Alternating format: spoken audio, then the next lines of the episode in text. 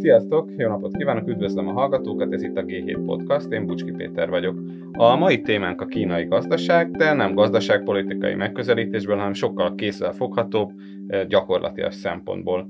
Vendégem Hork Gábor, aki pont két évtizede Kínában él, és egy tanácsadó céget épített fel. A hagyományos üzleti tanácsadás helyett leginkább azzal foglalkozik, hogy milyen kulturális különbségekre kell a Kelet-Ázsiába készülő európai és amerikai nagyvállalatoknak felkészülni, és fordítva a kínai cégek, hogyha a fejlett országok felé nyitnak, akkor ő nekik hogyan kell viselkedni, és mit kell megtanulniuk. Jelenleg Európában tartózkodik néhány hónapot, ezért személyesen tudtunk beszélgetni. Szervusz Gábor! Szervusz, mindenkit üdvözlök!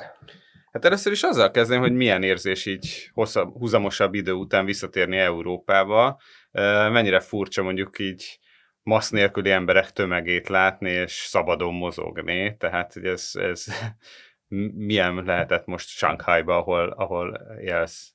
Hát egyrészt azért is furcsa, mert valóban itt egy, mindannyian átéltünk egy hosszú időszakot, amikor vigyázni kellett, maszkot kellett hordani, távolságot kellett tartani, be voltak zárva dolgok, de azért is, mert egy időben lazulnak a megszorítások, enyhül a félelem Európában, és közben Kína az pedig éppen most a másik irányba megy, tehát öm, ott is már azért lehetett az utcán maszk nélkül mászkálni a nagyobb városokban. Tömegközlekedése még maszkot hordtunk, de az még Európában is így van egy-két helyen, de most ugye az utóbbi pár hétben pedig óriási lezárások, korlátozások, az emberek nem mehetnek el otthonra, úgyhogy ebből a szempontból természetesen Európa viszi a, a pálmát az összehasonlítás tekintetében.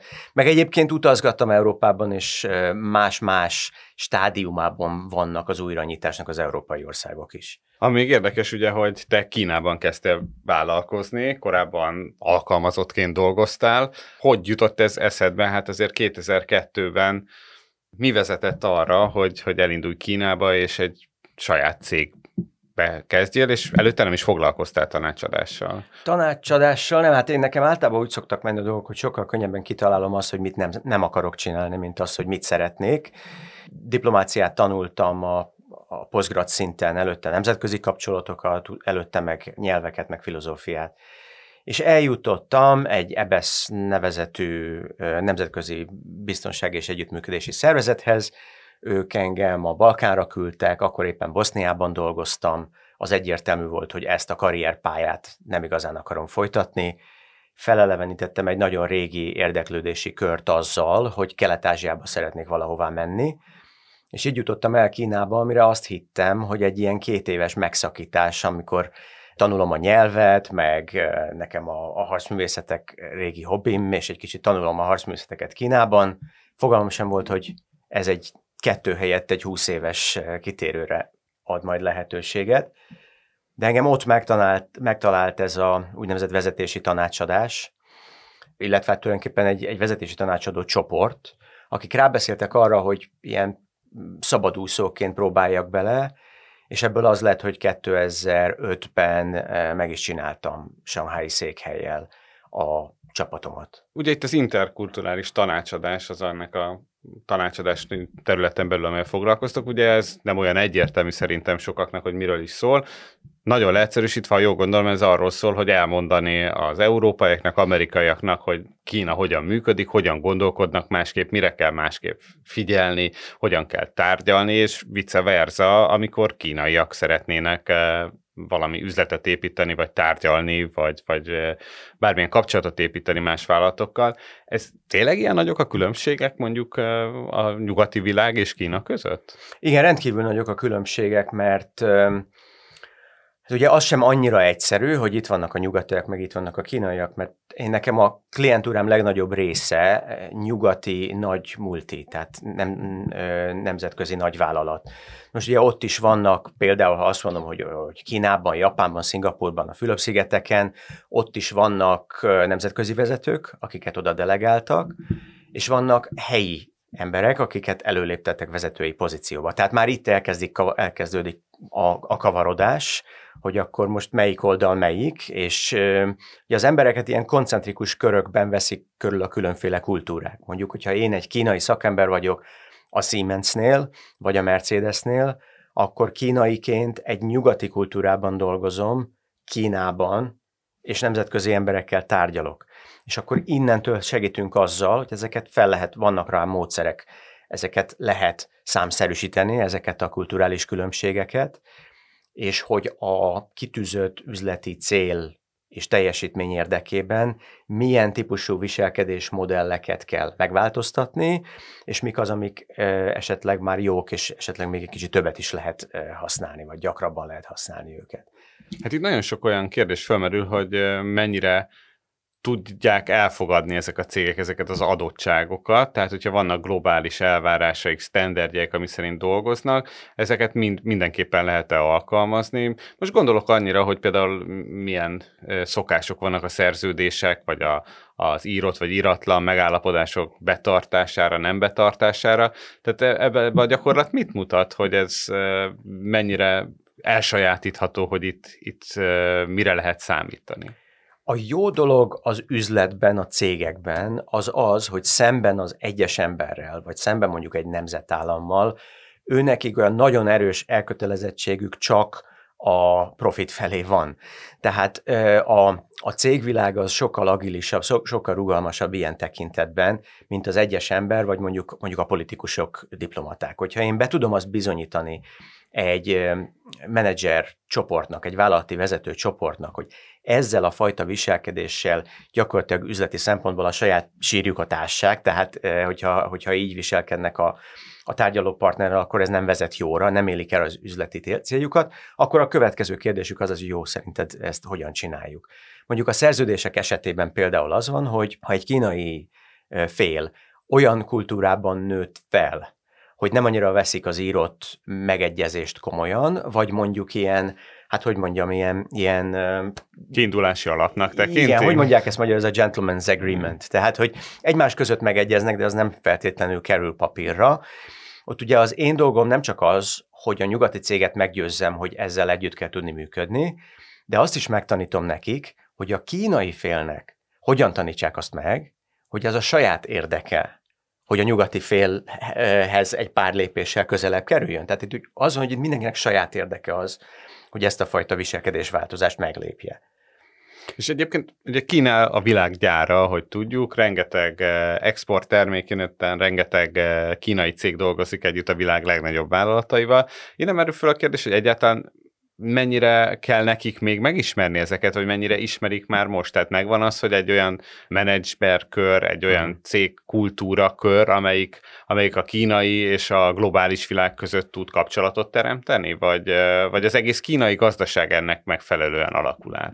Hú, hát ez egy nagyon sokrétű kérdés, mert ugye egy olyan dologban, mint a kínai gazdaság, el tudjuk képzelni, hogy, hogy nagyon sok szelete és nagyon sok uh, rétege van ennek a, ennek a nagy képnek, amiről itt beszélgetünk.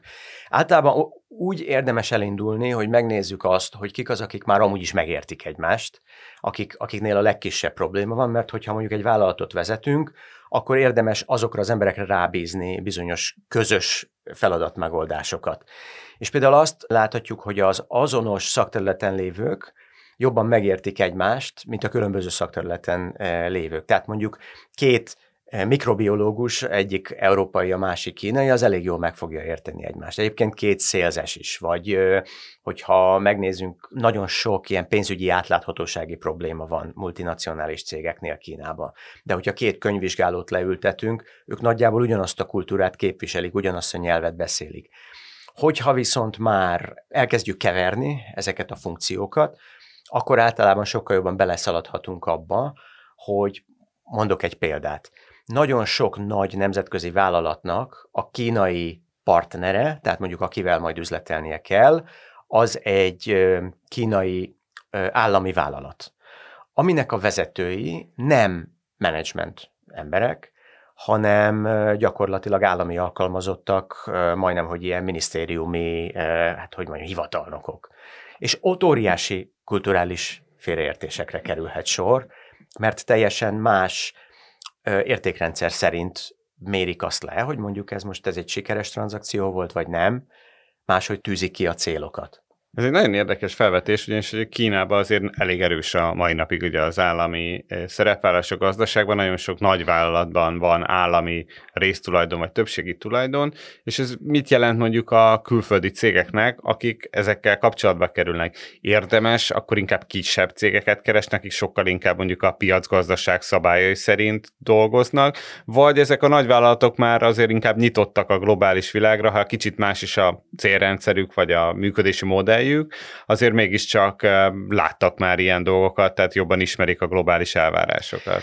Igen, itt, itt, itt nagyon sokszor az erőviszonyokról van szó. Tehát az, hogy melyikkel érdemesebb üzletelni, az azon múlik, hogy mondjuk mekkora cég vagyunk mi, mekkora piacot képviselünk, és mik a céljaink.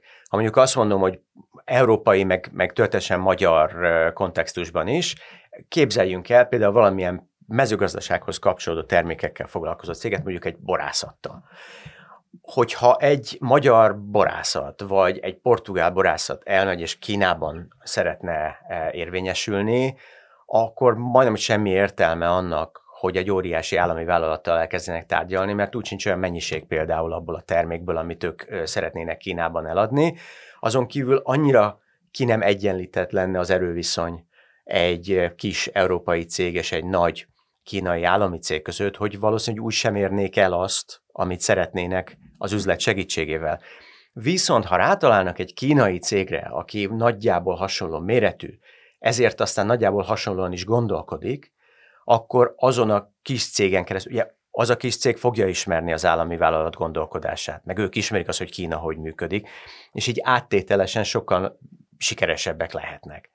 Ez azért is jó példa, mert mintha Magyarországon ugye nagyon sokan úgy gondolkodnának, amikor külföldre indulnak a cégekkel, hogy esetleg a régióban indulnak el, vagy Európában. Hát nagyon kevés az a példa, hogy kisebb magyar cégek megpróbálnának Kínába kapcsolatokat építeni.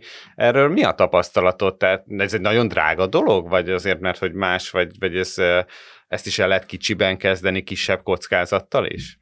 Én azt szerettem először föltenni, mint kérdést azoknak, akik, akik ténylegesen gondolkodnak erről, hogy miért szeretnének Kínába menni. Most annak ellenére ugye, hogy én, én 20. éve élek Kínában, beszélem a nyelvet, elég sok mindenkit ismerek, én nekem a feleségem is kínai, tehát én nagyon szeretem ezt az országot, de azért, azért nem egy egyszerű történet üzletileg nézve. Tehát mondjuk leülhetnék egy földgömbbel egy üzletember, és megkérdezem, hogy honnan jött ez az ötlet neki, ahogy te is megkérdezted tőle, hogy egyáltalán Kínába menjen. Ha erre van egy racionális, eh, jól megfogalmazott válasza, akkor mehetünk tovább a hogyan felé. De hogyha ezt nem tudja megmondani, akkor szeretem kibővíteni a kört, és még néhány ilyen alternatív eh, célpontot eh, kijelölni, mert ha egyszer valaki neki megy Kínába, akkor valóban először is talán, talán nem az anyagi, hanem az időbeli, az energiabeli befektetés sokkal nagyobb lehet, mint egy másik, akár tőlünk meglehetősen távoli országban, mert a, a kulturális különbségek hatalmasak, óriási tétje van annak, hogy az embernek sikerül az üzlet, vagy nem. És ugye ezt a kínaiak is tudják, hogy, hogy ez, ez, ez nem olyan, mint hogy mit tudom, hogy Görögországban eh, sikerrel járunk, vagy, vagy Svédországban sikerrel járunk. Hát ez egy e, óriási piac. És a harmadik az, hogy maguk a kínaiak elég agilis, elég dörzsölt üzletemberek, és már csak ezért is az európai cégnek érvényesíteni a saját érdekeit, ez egy elég nehéz játék. Felvetetted, ugye, hogy esetleg nem Kína, itt egész Kelet-Ázsiáról, hogyha beszélgetünk, itt azért van több nagyon gyorsan fejlődő ország, elég csak mondjuk szomszédos Vietnámra gondolni, ami, ami nagyon gyorsan fejlődik, és nagyon sok szerepet vesz át Kínától a világgazdaságban.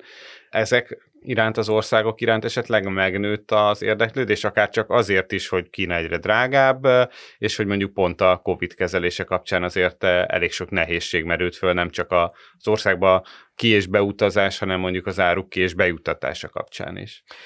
Igen, van, van, aki először neki szalad Kínának, és hogyha az nem sikerül olyan jól, ahogy gondolta, akkor utána Dél-Kelet-Ázsiában nagyon sok magyar régióbeli vagy európai cég rájön arra, hogy egyébként Dél-Kelet-Ázsia egy sokkal megközelíthető piac ilyen szempontból. Természetesen a, a lehetőségek sem ugyanakkorák, tehát mondjuk, hogyha egy magyar terméket be tudnál vezetni Kínába, és főleg, ha ez egy olyan termék lenne, amit, amit nagy számú felhasználónak el lehetne adni anélkül, hogy beleütköznél a, a a nagy számú terméknek az akadályaiba, tehát mondjuk szoftverről beszélek. Mm.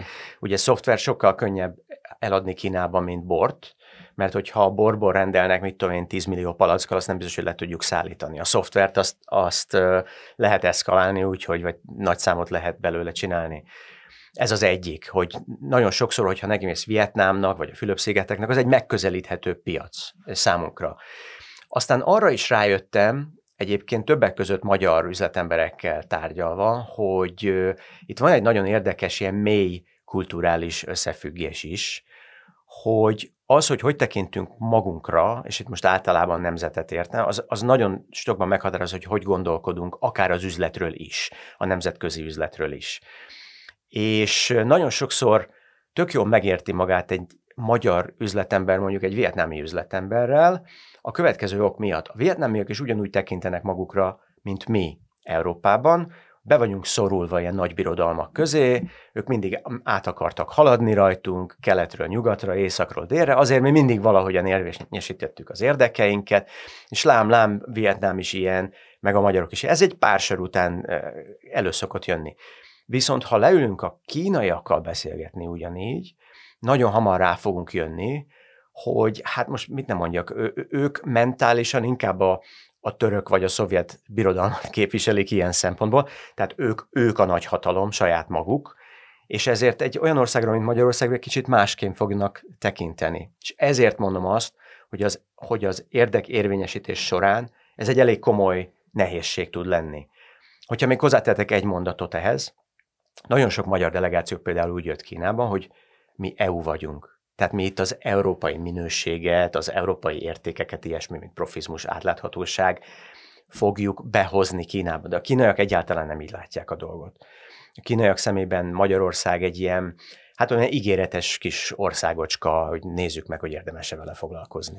Pont ez lett volna a következő kérdésem, hogy mennyire ismerik Kínából az európai országokat, tehát és mennyire tudják a különbséget látni köztük, tehát tényleg ennyire számít, hogy az EU-ból valaki honnan jön. A másik fele ennek az pedig, hogy az európaiak, vagy akár a magyarok mennyire látják át, hogy hát azért Kína se finoman szólva egy monolit ország, hanem egy óriási ország, ahol a, a különbségek mind kulturálisan, mind gazdaságilag sokkal nagyobbak, mint akár Európán belül? Ez két nagyon jó kérdés összegyúrva. Az első, nagyon-nagyon sokat számít, hogy Magyarország mi a kínaiak számára tudni. E, megpróbálom megértetni általában menedzserekkel, hogy, hogy Kína az, az, az egy nagyon, hát hogy mondjam, egy nagyon kemény társadalmi rendszer. E, rossz a, az, a, hogy mondjam, a szociális háló, ha valaki Kínában céget alapított, nem fog támogatást kapni a kamarától, vagy az EU-tól, vagy akárhonnan. Tehát megszokták a kínai döntéshozók azt, hogy nagyon kevés információ alapján, nagyon gyorsan, nagyon magas kockázatú döntéseket kell hozni. És ezért baromi jók abban, hogy iszonyú gyorsan utána néznek dolgoknak.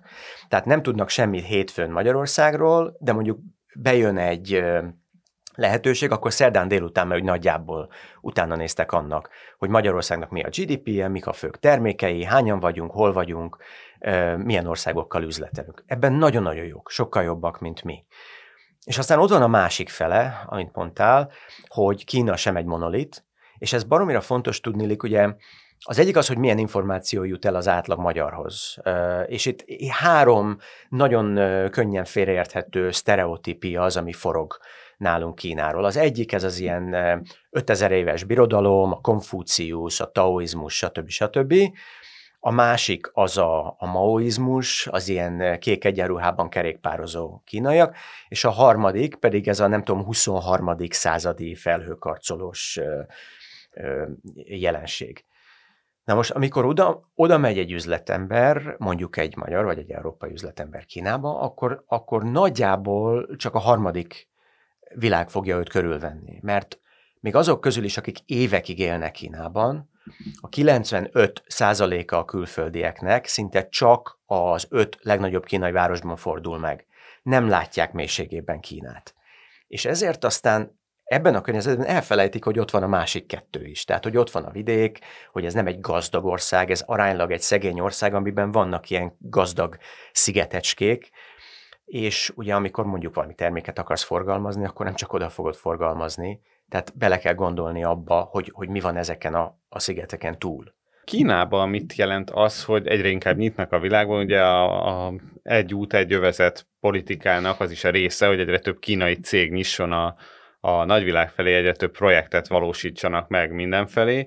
Ez egy kicsit úgy tűnik, mintha ez egy ilyen előírás lenne, hogy kötelező menni, aminek ugye benne van az, hogy ez mennyire lesz hatékony, és mennyire vannak erre felkészülve, és sok ilyen projektről hallani mondjuk Ázsiában, vagy Európában, vagy akár Afrikában is, amikor a kínaiak a kínai tudásuk és tapasztalataik szerint szeretnének megvalósítani dolgokat, és akkor szembesülnek azzal, hogy más ahol nem csak a kulturális elvárások mások, hanem a műszaki feltételek, a gazdasági környezet, és hát ez elég sok nem túl sikeres projekt van emiatt.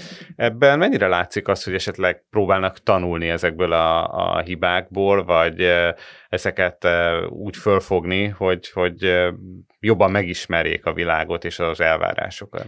Nagyon-nagyon szeretnének tanulni belőle, mert hogyha mondjuk elmegyünk Kínába és értjük a nyelvet, és bekapcsoljuk a tévét, akkor azt fogjuk látni, hogy itt Kínának a saját jövőképe az, hogy valami olyan szuperhatalommá válnak, mint az Egyesült Államok volt sokáig. Tehát itt nem csak a pénzről beszélünk, nem csak a vállalatokról beszélünk, a technológiáról, akár a hadseregről, de arról is, hogy ugye világszerte, hogyha az emberek bekapcsolják a tévét, vagy fölmennek a netre, és megnéznek egy, egy filmet, akkor azért nagyon nagy részben amerikai filmeket néznek, amerikai zenét hallgatunk, amerikai divatot követünk, stb. Tehát Kína úgy képzeli, hogy ők is valami ilyesmit szeretnének fölépíteni, hogy nem csak gazdasági, katonai nagyhatalom, hanem kulturális, társadalmi nagyhatalommá is szeretnének válni. Tehát ők nagyon-nagyon szeretnék azt megtanulni, hogy ehhez mi a legrövidebb út. Most, hogyha megnézzük a vállalatokat, ezt, ezt hogy segítik, vagy hogy nem, akkor én arra invitálnám a hallgatót, hogy hogy csukja be a szemét, és képzeljen el egy, egy piramist, és ossza három felé. És a háromféle céget képzeljünk el, a csúcson vannak az állami vállalatok, középen vannak az államilag támogatott magáncégek, majd milyen mondok példákat, és legalul meg vannak a tényleges magáncégek, a KKV-k, de hát itt azért már nagyobb vállalatokról is szó van. Hogyha megnézzük azt, hogy mondjuk mekkorák ezek a cégek, hogy hány ember dolgozik ott, akkor ez egy piramis. Viszont, hogyha megnézzük az anyagi támogatásukat, meg azt, hogy mennyi segítséget kapnak, hogy külföldre menjenek, akkor ez egy fejre fordított piramis. Tehát ez a legnagyobb ö, energia az az állami cégekbe megy. A, a középen vannak az olyan cégek, amit talán sokan ismernek, hogyha esetleg a, a Huawei-ről sokan hallottak, az Alibaba, a Tencent, aztán, hogyha az újabb történetekről akarunk beszélgetni, akkor a, a dróncég, a DJI, ami egy óriási siker, NIO, elektromos autók, Xiaomi, mobiltelefonok, stb. Ezek, ezek magáncégek, de rendkívül komoly állami segítséget kapnak a külföldi terjeszkedéshez. És alul van a siserehad, ezek a magáncégek, akik ha túlélnek, meg, meg tudnak, akkor mehetnek külföldre, de igazából senki nem e, segít nekik. A legsikeresebbek a középen lévő cégek. Tehát ezek, a, ami, ami magánerőből létesült, és egyszer csak az állami e, szféra rájött arra, hogy ezek végül is jobban képviselik Kínát a külföld felé, mint az állami cégek, mert jobban dolgoznak. Az állami cégek stratégia szempontjából fontosak, tehát gyakorlatilag majdnem, hogy olyanok, mint egy, mint egy állami e, projekt. És a, a kis cégeket meg valószínűleg nem is ismeri a hallgató, meg hát ők elég alacsony e, hatékonysággal dolgoznak külföldön. Az ilyen projektek, mint, a, mint az Egy út, egy jövezet, meg a, a Budapest-Belgrád vasút, azok nagyon sokszor azért csúsznak el, nem azért, mert nem tanultak belőle, vagy nem tudják, hogy hogy kellene vasutat építeni, hanem mert egyrészt itt teljesen máshogy mennek a dolgok, mint Kínában, valamint az, hogy maguk a célok nem megfelelően lettek definiálva. Tehát, hogy már elkezdenek valamit építeni, meg befektetni, és akkor vitatkoznak azon, hogy itt igazából mit akarunk létrehozni. Ez egy, ez egy Huawei-nél, vagy egy NIO-nál, vagy egy DJI-nál nincs itt, mert ugye ez egy magáncég, tehát pontosan tudják, hogy a termék az micsoda, és hova akarják eladni. Itt a, az, hogy Kínának az a célja, hogy kulturálisan is egy vezető hatalom legyen a világban, azért ez elég sok nehézségbe fog ütközni, már csak azért, mert elég mások mondjuk az emberi jogokkal, a demokráciával és a szabadsággal kapcsolatos elgondolásaik, mint mondjuk a fejlett országokban, vagy akár még mondhatjuk mondjuk Dél-Amerikát vagy Afrikát is, és ugye már csak ezért is, és a hozzáállás miatt elég sok ellenállással kell szembenézniük, amit azért elég nehéz a Kínában megszokott módon államilag ugye kezelni. És ez egy nagyon érdekes kérdés, hogy akkor ez mit jelent a kínai cégeknek, mert azért ez azt jelenti, hogy teljesen másképp kellene külföldön működniük, mint otthon, ami azért elég eh, komoly belső feszültségeket okozhat egy ilyen vállalatnál. Igen. Itt attól függ, hogy mennyire akarunk mélyre menni. A, a, a sikeres középvállalatok esetében az van, hogy ők pontosan tudják, hogy hogyan érvényesülhetnének külföldön. Az ő számukra nagy kérdés az, hogy ezt megengedhetik-e maguknak. Én nemzetközi döntéshozóknak mindig ezt próbálom meg elmagyarázni, hogy ugye itt egyrészt az van, hogy hogy a kínai állam szeretné, ha létrejönnének kínai világcégek, de azért azt sem, azt sem szeretné, ha ezek a világcégek a nyakára nőnének a politikai vezetésnek. Végső soron ugye a kínai tervgazdálkodásos, marxista-leninista alapokon nyugvó állam.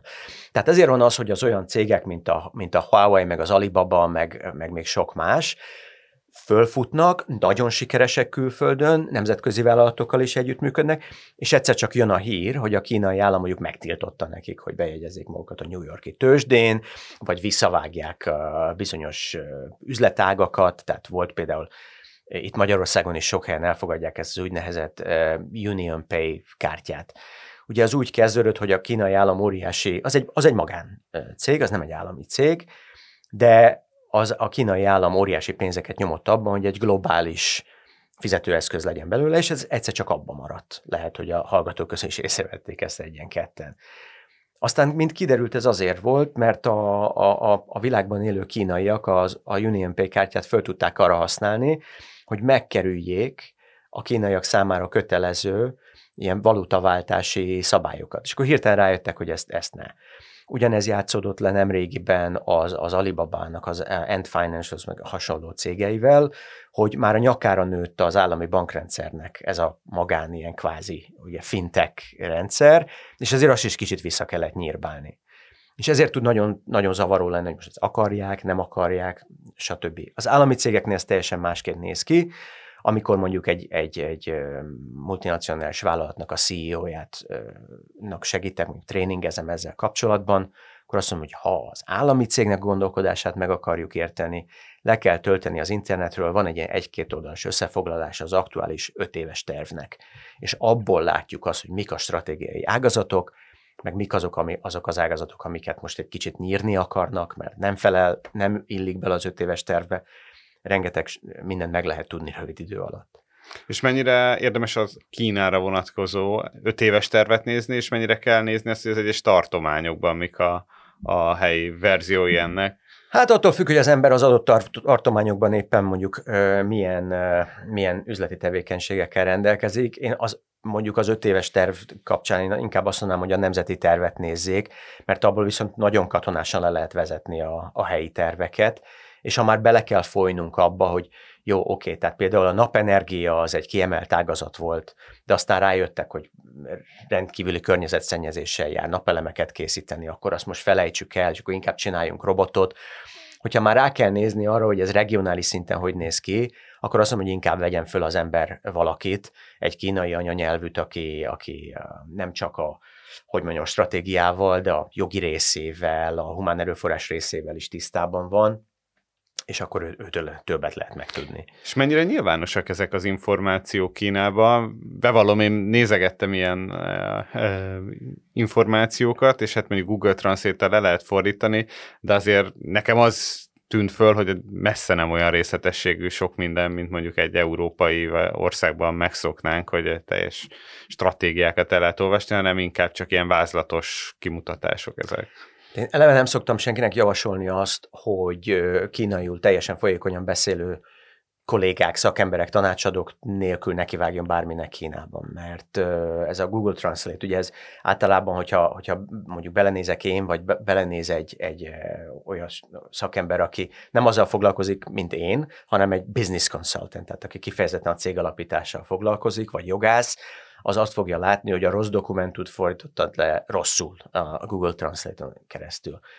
Viszont, hogyha valaki jól beszéli a nyelvet, és van rá ideje, mert ez is a másik, hogy azért egy, mondjuk egy cégvezető ne azzal foglalkozzon, hogy három órát ül a neten, hogy megtaláljon egy, egy, egy törvényi rendelkezést, akkor, és itt, itt, itt van egy, egy verseny előnye a nemzetközi cégeknek, hogy sokkal könnyebb a neten, ha beszéljük a nyelvet, külföldről tájékozódni a kínai rendelkezések és helyzetről, mint Kínából a külföldre vonatkozó információt megszerezni. Hát ez egy óriási fegyvertény, hogy aki mondjuk beszéli a kínai jogi nyelvet, az egyes bírósági végzéseket meg tud pár óra találni a kínai neten. A kínaiak számára ez mondjuk a magyar helyzettel, vagy a német, vagy az angol, vagy az amerikai helyzettel kapcsolatban nem áll rendelkezésre, mert ugye ott van nekik ez a nagy tűzfaluk, aminek a segítségével körülbelül a, a világhálón lévő információ felét nem tudják elérni. Úgyhogy ha valaki beszél a nyelvet, akkor, akkor mindennek utána lehet nézni. Ha valakinek van egy kínai személyie, akkor bemehet a városházára és lekérhet céginformációkat, mondjuk egy reménybeli partnercégről. És ha már ilyen sok minden elérhető online, akkor sokan gondolhatják, hogy manapság már Zoom, Teams előtt ülve és lehet üzletelni, és ugye ez a fejlett világban egyre elfogadottabb is lett. Mi a helyzet ebben kapcsolatban Kínával, ami ugye feltételezésünk szerint egy technológiailag fejlett ország, csak online lehet üzletelni velük is? Hát az az igazság, hogy nem kérdez minket senki, hogy lehet vagy nem lehet, ez, ez az, ami jön. Ez egyértelműen a jövő. Ha, ha nem a mi oldalunk miatt, akkor az ő oldaluk miatt, mert talán aki nézi a tévét, az látja, hogy az olyan városok Kínában, amik talán legfontosabbak egy nemzetközi üzletember vagy egy üzletember csoport számára, azok most elég keményen le vannak zárva. Tehát még, még egyik városban a másikban sem lehet menni, és azt mondják, akik értenek hozzá, hogy talán ez az év végéig többször így is marad. Tehát ha akarunk, hanem meg kell tudni tanulnunk nekik is, meg nekünk is online üzletelni egymással. És aztán hát arra térnék ki nagyon gyorsan, hogy, hogy milyen eszközöket használunk, és azon milyen információt cserélünk ki egymással. Ugye egyrészt arra kell vigyázni, hogy szintén hasonló okokból, mint amit már említettünk, az általunk gyakran használt eszközöknek kb. a fele az Kínában nem fog működni. Nem fog működni az összes Google alapú ilyen chat eszköz, nem fog működni a WhatsApp, mert, mert az, az sincsen Kínában. Működik az, az MS Teams, meg a Zoom, de általában úgy, hogyha cégek hoznak létre felhasználót, és, és nem egyéni emberek. Ha valaki egy kicsit jobban bele akar menni, akkor van egy-kettő kínai app, amit le lehet nálunk a telefonra tölteni, szinte csak a kínaiakkal lehet vele beszélgetni, de elég jól működnek, ha megvan. Tehát ez az egyik, amire föl kell készülnünk. Hogyha küldünk nekik egy Google Talk linket, akkor nem biztos, hogy azzal tudnak mit csinálni. És a másik, hogy mit. És itt az a nagyon fontos, hogy, hogy még egy tapasztalt nemzetközi menedzser is eszmetlen sok bakit követel egy átlag meeting folyamán. Ugye van, tudom én, direktebb, meg kevésbé direkt kommunikáció, van az, hogyha ellenvéleményem van, akkor azt most udvariasabban fejezem ki, vagy, vagy szókimondóbb vagyok.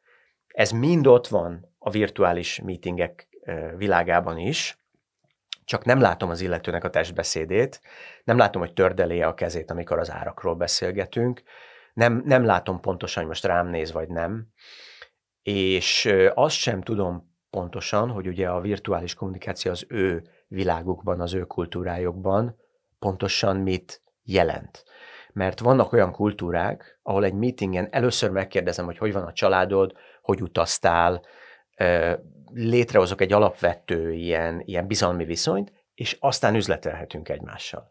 És vannak kultúrák, ahol ezt pont megfordítják, belevágunk az üzletbe, és ha úgy néz ki, hogy az üzleti tárgyalás jól megy, akkor elkezdjük a bizalmat kialakítani egymással. És ugye ezt nagyon nehéz belőni egy, egy virtuális térben, hogy most az illető éppen melyiket próbálja csinálni, és hogyan válaszoljunk. És ehhez jellemző, hogy mondjuk igénybe vesznek tanácsadást például, vagy, vagy esetleg azt, hogy legyen valaki ott, aki jobban ismeri ezeket, és élőben tudja követni? Tehát, hogy... Az élőben követést azt, azt kevés cég vállalja be, egyrészt ugye hát a titoktartási dolgok miatt is. Én, én mint, mint coach azért csinálok, megfigyelek meetingeket, de ez talán nem annyira jellemző. Inkább az a jellemző, hogy a meetingeken kívül tréningezzük az embereket, elbeszélgetünk velük, szerepjátékokat csinálunk például, ugye valakinek kell játszani a kínait. Most, ha van egy európai KKV vagy egy közepes méretű vállalat, nem találunk feltétlenül kínait, aki, aki ezt eljátsza, úgyhogy, úgyhogy találunk olyanokat, akik ismerik jól Kínát. De ezzel rengeteg mindent el lehet érni, mert ugye a, a legfontosabb az ilyen nehézségek leküzdésében az a rutin. Hogy például, amikor egy ázsiai ügyfél elhallgat, akkor erre teljesen másként reagáljak, mint hogyha egy európai ügyfél elhallgat. Mert a hallgatásnak teljesen más a jelentése, mondjuk így. Általában a nyugati meetingeken, ha az illető elhallgat, akkor azt úgy veszük, hogy nem győztem meg teljesen, és ezért tolunk. Tehát adunk neki még információt, indokot arra, hogy megvegye, stb. stb. Egy ázsiai környezetben, egy ilyen helyzetben én azt mondom, hogy mindig azt mondom az illetőnek, hogy kérdezze, azonnal kérdezzen. Tehát nem mondjon semmit, hanem tegyen fel egy nyitott, megválaszolandó kérdést, amivel rájön arra, hogy ennek a, ennek a nagy csendnek mi az oka. Az elmúlt két évben, ugye itt a koronavírus miatt eh, nagyon különböző időszakokban különböző lezárások és korlátozások voltak a Európában, Amerikában és Kínában. Hát elég komoly gondot okozott a, a, az áruszállítás, az, hogy nagyon drága volt ez, és hát gondolom ez itt azért sok feszültséget okozott, mert hát kívülálló okokból sem tudták a vállalatok a vállalat határidőket, vagy minőséget, vagy mennyiséget tartani és hogy ezek a, ezeknek a problémáknak a kezelés, ez milyen gyakorlati problémákat okozott? Tehát lehetett azt látni, hogy ez például egy ilyen másképp kommunikálta mondjuk egy kínai cég, vagy egy európai cég, hogy nem tudja átvenni, nem tudja időbe szállítani, hogyan kompenzálják egymást, tehát ez Igen. mennyire okozott gondot? Hát ugye a legnagyobb problémákat azt szokta okozni, amikor más és más helyen teljesen más típusú problémákkal küzdködnek a vezetők. Tehát vissza, visszamehetünk akár 2020 őszére, amikor itt Európában azért még nagyon komoly volt a Covid helyzet, de Kínában már stabilizálódott. És akkor nagyon nehéz egy Kínában élő, nem feltétlenül kínai, lehet az, az, az indiai, vagy ausztrál, vagy ö, mexikói, de egy Kínában élő üzletvezetőnek beleélnie magát abba, hogy milyen a helyzet mondjuk Magyarországon, Olaszországban, vagy Németországban. Most meg megfordult a helyzet, most meg például Shanghaiban senki nem léphet ki a lakásáról, de ezt, ezt, ezt nem mindenki tudja itt. Tehát nem tudom, hogy volt-e úgy a hallgató, hogy mit tudom, elkezdett zuhagni az eső bőrigázott, felszállt a metróra, ment két megállót, és akkor ragyogó napsütésbe kiszállt, és úgy nézett ki, mint egy hülye, mert, mert senki más nem volt megázva, csak ő. Tehát ez egy kicsit olyan, hogy most jön, jön Kínából egy telefon, hogy Covid lezárás van, stb., és akkor mondjuk itt Magyarországon nézzünk, hogy ez, ez miről beszél ezzel kapcsolatban voltak elég nagy problémák, amikkel én, én segítettem a vezetőknek fölvenni a, hát hogy mondjam, vagy találni megoldást. A másik pedig az, hogy mondjuk, képzeljük magunkat egy, egy Kínában dolgozó cégvezető helyébe, ami mondjuk valamilyen ipari dolgot csinál, tehát amit fizikailag le kell gyártani. És akkor az volt, hogy kezdjük azzal, hogy ugye a, a, a nagyobb vállalatoknak a, a, a tervei, azok ilyen egy-két éves tervek. Tehát a COVID előtt hozták létre azokat a mutatókat, amiket hozni kell egy vezetőnek a COVID idején. És ez már egy küzdelem, mert, mert egészséges gazdaságra vannak ezek a, ezek a célok kitalálva. És aztán utána bezárnak bizonyos városok, akkor nincs elég gyártószemélyzet. Aki van, az be van zárva a gyárba, azokról kell tudni gondoskodni. Egyszer csak a szállítással is problémák akadnak mert ugye konténer kikötők, stb. ők is emberek, ők sem dolgoznak. Aztán utána stratégiailag országok leállítanak bizonyos ágazatokat, mert az nem olyan nagyon fontos. Tehát olyan, mit tudom én, akik, akik valamilyen tisztítószert készítettek, azok mehetnek tovább, de akik viszkit, azok, azok nem. És aztán az utóbbi időben bejöttek még ilyenek például, hogy az egy út, egy jövezet vasútvonala az Ukrajnán megy keresztül. Tehát szegény ilyen távol-keleti országokban élő európai menedzser, akikkel én dolgozom, akkor már tényleg a fejüket vakarták, hogy na még ez is. És akkor ugye ebből az van, hogy nagyon megdrágul a, a, a, a konténer hajózás, ami már amúgy se volt olcsó. Szóval ez egyik a másikát erősíti, és nagyon-nagyon rugalmas vezetőre van szükség, hogy ezeken túl tudja tenni magát valaki. Ugye még arról nem is beszéltünk, hogy a kereskedelmi háború az Egyesült Államokkal milyen nehézségeket okozott, közben itt ugye a koronavírus miatt, az orosz-ukrán konfliktus miatt is azért eszkalálódik a helyzet mondjuk Kína és a fejlett világ között. Összességében ezek milyen irányba mutatnak, hogy itt véleményed szerint, vagy tapasztalatod szerint ez a kereskedelmi és, és gazdasági együttműködést ez a jövőben erodálhatja a fejlett világ és Kína között, vagy, vagy azért arra lehet számítani, vagy ezek a vezetők, akikkel kapcsolatban látsz, mire számítanak, hogy, uh-huh. hogy ez fönnmaradhat-e, vagy azért itt inkább ez így egy ilyen kicsit stagnáló üzemmód ráhat át. Először is igazad van abban, hogy egy ilyen kellemes nosztalgiával gondolnak vissza a cégvezetők arra, amikor a kereskedelmi háború volt a legnagyobb problémájuk néhány évvel ezelőtt, tehát azóta azért most egy sokkal nehezebb helyzetet élünk. Az, az én meglátásom szerint, meg az alap, azok alapján, az adatok szerint, ami az én rendelkezésemre áll, mindenképpen egy, hát egy, egy, egy, egyfajta ilyen eltávolodás vagy elhidegülés zajlik most éppen. De azt is meg kell tudni látni, hogy például az Egyesült Államok és Kína, és, és egyre inkább ugye az Európai Uniót is belevehetjük ebbe a, ebbe a képletbe, olyan szinten függenek egymástól gazdaságilag, hogy szerintem meg fog ismétlődni egy olyan, olyan fajta dinamika, ami, ami már a történelm során, illetve hát a modern történelm során gyakran megesett, hogy ugye a politikai szinten a rádió és tévé nézőknek és hallgatóknak egy sokkal keményebb retorikát fognak eladni, mint ami valójában a gazdaság szintjén történik. Tehát ott egyre inkább mondják, hogy ők megpróbálnak kihasználni minket, ebből nem engedünk, elvágjuk ezt, elvágjuk azt. Ugye Kína is, mit tudom én, bolykottálta a, az ausztrál marhahúst, meg egy csomó minden mást, Ugyanakkor viszont például most jött, lét, most jött létre a, az Egyesült Államokban az Internal Revenue Service, ami gyakorlatilag az ottani adóhatóság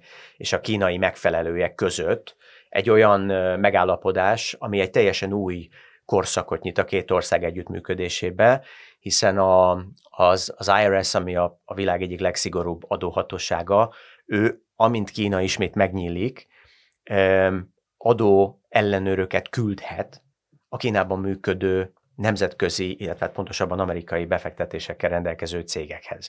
Tehát inkább az van, hogy, hogy az országok nyitnak, ahol érdekükben áll, hogy nyissanak, és zárnak, ahol, ahol, ahol az, az érdekük, illetve pontosabban megengedhetik maguknak, hogy zárjanak. És szerintem ez folytatódni fog, úgyhogy aki hallgatja ezt a műsort, és szeretne mondjuk ezeken a területeken üzletelni, akkor azt érdemes megnézni, hogy a tevékenysége melyik sodorvonalba esik bele. Abba, amit, aminek, aminek problémái lesznek, mert könnyen feláldozható, vagy az olyan teljesen alapvető kategóriába, amiben akár még nyitni is fognak egymással szemben Kína és a nyugati hatóságok. Nagyon izgalmas beszélgetés volt, Horkábor, nagyon szépen köszönöm, hogy itt voltál. Én köszönöm, hogy itt lehettem, és üdvözlök mindenkit. A hallgatóknak is köszönjük szépen a figyelmet, iratkozzatok fel ránk ott, ahol a podcastotokat hallgatjátok, és ha tehetitek, akkor támogassatok minket, mintha előfizetnétek egy lapra a g7.hu per támogatással oldalon. Én Bucski Péter voltam, ez pedig a G7 Podcast. Szervusztok!